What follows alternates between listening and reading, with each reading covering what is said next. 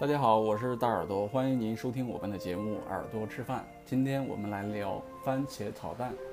番茄炒蛋这道菜的难点，除了这个鸡蛋要特别的嫩滑以外，最具有挑战性的就是这个汤汁中和鸡蛋上西红柿的味道要非常的浓郁。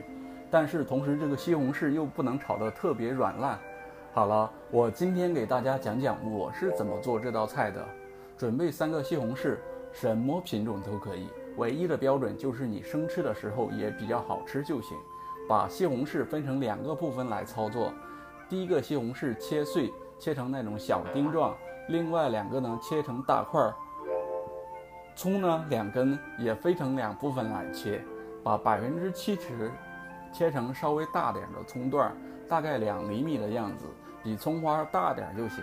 剩下的百分之三十切成葱花，打三个鸡蛋。放点盐，稍微打散就可以了。开火烧锅，锅热后倒油，炒鸡蛋的油一定要非常热，在它刚刚刚刚要凝固还没有凝固的状态下把它盛出来。鸡蛋本身的预热还会继续加热，